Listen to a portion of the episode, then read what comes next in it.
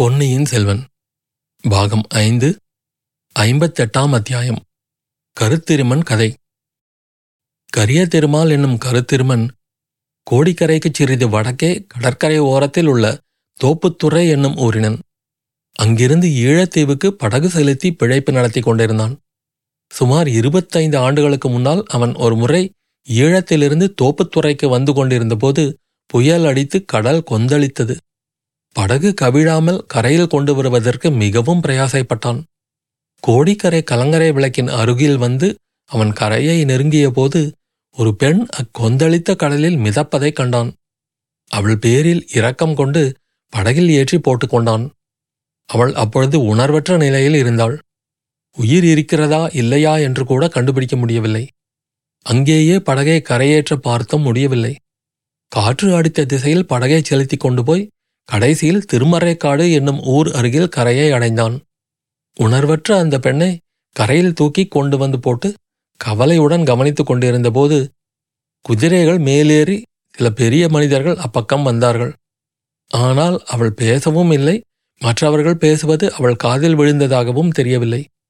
இவள் பிறவி ஊமை செவிடு என்று அவர்களில் ஒருவர் கூறினார்.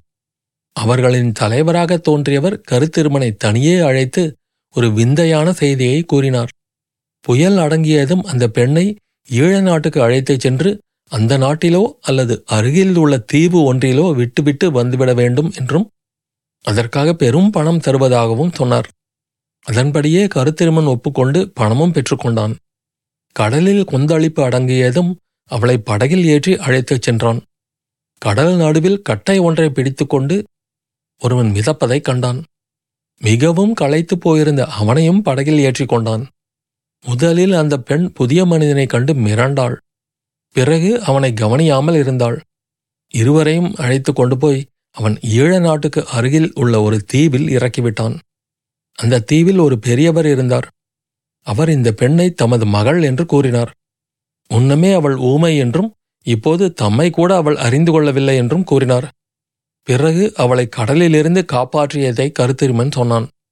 நடுக்கடலில் படகில் ஏறிய மனிதர் கருத்திருமனிடம் ஒரு ஓலை கொடுத்து அதை இலங்கை அரசனிடம் கொண்டு போய் கொடுக்கும்படி அனுப்பினார். அதிலிருந்து அவர் ரொம்ப பெரிய மனிதராய் இருக்க வேண்டும் என்று கருத்திருமன் தீர்மானித்துக் கொண்டான். இலங்கை மன்னனிடம் ஓலையை கொடுத்த பிறகு அவனுடைய பேச்சிலிருந்து தன்னால் காப்பாற்றப்பட்டவர் பாண்டிய நாட்டு அரசர் என்பதை தெரிந்து கொண்டான். பாண்டிய மன்னரை அழைத்து வருவதற்கு இலங்கை அரசர் பரிவாரங்களை அனுப்பினார். கருத்திருமன் மிக்க களைத்திருந்தபடியால் அவர்களுடன் போகவில்லை. பாண்டிய அரசர் சில தினங்களுக்குப் பிறகு இலங்கை அரசரின் அரண்மனைக்கு வந்து சேர்ந்தார். இரு மன்னர்களும் சேர்ந்து இலங்கையின் தென்கோடியில் மலைகள் சூழ்ந்திருந்த ரோகண நாட்டுக்குச் சென்றார்கள். அங்கே சில தினங்கள் தங்கியிருந்தார்கள். கருத்திருமன் பேரில் பெரியம் கொண்ட பாண்டிய மன்னர் அவனையும் தம்முடன் அழைத்துப் போனார். ரோகண நாட்டில் பல இடங்களையும் இலங்கை அரசர் பாண்டிய மன்னருக்கு காட்டினார். கடைசியாக யாரும் எளிதில் நெருங்க முடியாத ஒரு பள்ளத்தாக்கிற்கு அழைத்துச் சென்றார். அங்கே ஒரு மலை குகையில் அளவில்லாத பொற்காசுகள் நவரத்தினங்கள் விலை மதிப்பில்லாத ஆபரணங்கள் முதலியவை வைக்கப்பட்டிருந்தன. அவற்றையெல்லாம் பார்வையிட்ட பிறகு இலங்கை அரசர் ஒரு தங்கப் பெட்டியை எடுத்து திறந்து காட்டினார். அதற்குள்ளே ஜாஜ்வல்யமாக பிரகாசித்த மணிமகுடம் ஒன்றும் ரத்தினஹாரம் ஒன்றும் இருந்தன. அரசர்களுடைய சம்பாஷணையிலிருந்து அந்த கிரீடம் பாண்டிய வம்சத்து அரசர்களின் புராதனமான கிரீடம் என்றும் இந்த ரத்தனஹாரம் பாண்டிய குல முதல்வனுக்கு தேவேந்திரன் வழங்கியதாகச் சொல்லப்பட்ட ஹாரம் என்றும் தெரிந்து கொண்டான். அவற்றை எடுத்துக்கொண்டு போகும்படி இலங்கை அரசர் பாண்டியனை வற்புறுத்தினார். பாண்டிய மன்னர் மறுத்துவிட்டார். சோழர்களை அடியோடு முறியடித்துவிட்டு மதுரையில் தாம் முடிசூட்டிக் கொள்ளும் நாள் வரும்போது இலங்கையின் அரசரே அவற்றை எடுத்துக்கொண்டு மதுரைக்கு வந்து உலகம் அறிய தம்மிடம் அளிக்க வேண்டும் என்று கூறினார். பிறகு பாண்டிய அரசர் கருத்திருமனிடம் அவன் எடுத்து போகக்கூடிய அளவு பொற்காசுகளை கொடுத்து அந்த ஊமை பெண்ணை பத்திரமாக பராமரிக்க ஏற்பாடு செய்துவிட்டு திரும்ப பாண்டிய நாட்டில் வந்து தம்முடன் சேர்ந்து கொள்ளும்படி அனுப்பி வைத்தார். கருத்திருமன் பூதத்தீவுக்கு சென்றபோது அங்கே அந்த பெண்ணை காணவில்லை. அவளுடைய தகப்பனையும் காணவில்லை. இருவரையும் தேடிக்கொண்டு கோடிக்கரைக்கு போனான். அங்கே அந்த ஊமை பெண்ணை கண்டான். ஆனால் அவள் அவனை தெரிந்து கொள்ளவில்லை. அவளுடைய வீட்டாரிடமிருந்து சில விவரங்களை தெரிந்து கொண்டான். அவளுடைய தகப்பனார் உடல் நலிவுற்றபடியால் அவளை அழைத்து கொண்டு வந்து இங்கே விட்டுவிட்டு உயிர் நீத்தார். கலங்கரை விளக்கின் காவலன் அவளுடைய சகோதரர் என்று தெரிந்தது. முதலில் அவளுக்கு சகோதரன் சகோதரி யாரையும் நினைவிருக்கவில்லை. மறுபடியும் ஒரு தடவை கால் தவறி கடலில் விழுந்து காப்பாற்றப்பட்ட பிறகு அவர்களையெல்லாம் அவளுக்கு நினைவுக்கு வந்தது. அவள் கர்ப்பவதியாயிருக்கிறாள் என்பதை மற்றவர்கள் தெரிந்து கொண்டார்கள். அதை அவளும் உணர்ந்து பெரும் பீதியில் ஆழ்ந்தாள். கோடிக்கரை குழகர் கோவிலுக்கு அடிக்கடி சென்று அங்கே கைங்கரியம் செய்து கொண்டிருந்தாள். கருத்திருமன் எவ்வளவுதான் முயன்றும் அவனை அவள் இப்போது கண்டுகொள்ளவில்லை. கோடிக்கரையில் இருந்தபோது அந்த ஊமை பெண்ணின் தங்கையை அவன் சந்தித்தான்.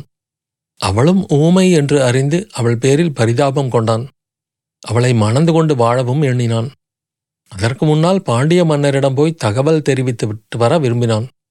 இச்சமயத்தில் சோழ சக்கரவர்த்தி கண்டராதித்தரின் பட்டத்து அரசையும் சிவபக்தியில் சிறந்தவருமான செம்பியன் மாதேவி கோடிக்கரை குழகர் கோவிலுக்கு சுவாமி தரிசனத்துக்கு வந்தார். அங்கே அந்த ஊமை பெண் மந்தாகினியைக் கண்டு அவளை தம்முடன் அழைத்துச் சென்றார். அவளுடன் அவள் தங்கை வாணியும் போய்விட்டாள்.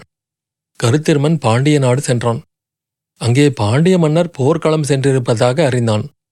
போர்க்களத்தில் சென்று பாண்டிய மன்னரை சந்தித்த போது அவர் அவனை இலங்கைக்கு மீண்டும் போய் இலங்கை அரசனிடம் ஓலை கொடுத்துவிட்டு வரும்படி கூறினார். திரும்பி வரும்போது மறுபடியும் அந்த ஊமை பெண்ணை அழைத்து வருவதற்கு ஒரு முயற்சி செய்யும்படியும் தெரிவித்தார். கருத்திருமன் இலங்கையிலிருந்து திரும்பி பழைய அறைக்கு சென்றான். வாணியின் நினைவு அவன் மனத்தை விட்டு அகலவில்லை. முக்கியமாக அவளை சந்திக்கும் ஆசையினால் அவன் பழைய அறைக்கு போனான். ஆனால் அங்கே அவளை கண்டபோது அவன் திடுக்கிட்டு திகைத்து பிரமித்து பயங்கரமடையும்படி நேர்ந்தது. அருணோதய நேரத்தில் அவன் அரசலாற்றங்கரை வழியாக பழையாறையை நெருங்கிக் கொண்டிருந்தபோது ஆற்றங்கரை ஓரத்தில் பெண் ஒருத்தி குனிந்து குழி தோண்டிக் கொண்டிருப்பதை கண்டான். அதுகூட அவனுக்கு அவ்வளவு வியப்பளிக்கவில்லை. அவளுக்கு பக்கத்தில் துணி மூட்டை ஒன்று கிடந்தது. அதற்குள்ளே இருந்து ஒரு மிக மெல்லிய குரல் சின்னஞ்சிறு குழந்தையின் அழுகை குரல் கேட்டது. எந்த சண்டாள பாதகி உயிரோடு குழந்தையை புதைப்பதற்கு ஏற்பாடு செய்கிறாள் என்ற ஆத்திர அருவறுப்புடன் அவன் அருகில் நெருங்கிய போது குழி தோண்டிய பெண் நிமிர்ந்தாள். அவள்தான் வாணி என்று கருத்திருமன் அறிந்து கொண்டான். தம்பி எனக்கு அப்போது எப்படி இருந்திருக்கும்? நீயே ஊகித்துக்கொள் என்றான் கரிய திருமால். அதை ஊகித்துக் கொள்கிறேன். அப்புறம் கதையை சொல் என்றான் வந்தியத்தேவன். அப்புறம் நடந்ததை சொல்ல இயலாது. அரச குலத்தைச் சேர்ந்தவர்கள் காதிலேதான் சொல்லலாம். நான் மட்டும் அப்போது பழையாறைக்கு போயிராவிட்டால் எனக்கு பின்னால் நேர்ந்த கஷ்டங்கள் ஒன்றும் நேராமல் போயிருக்கும் என்றான் கருத்திருமன்.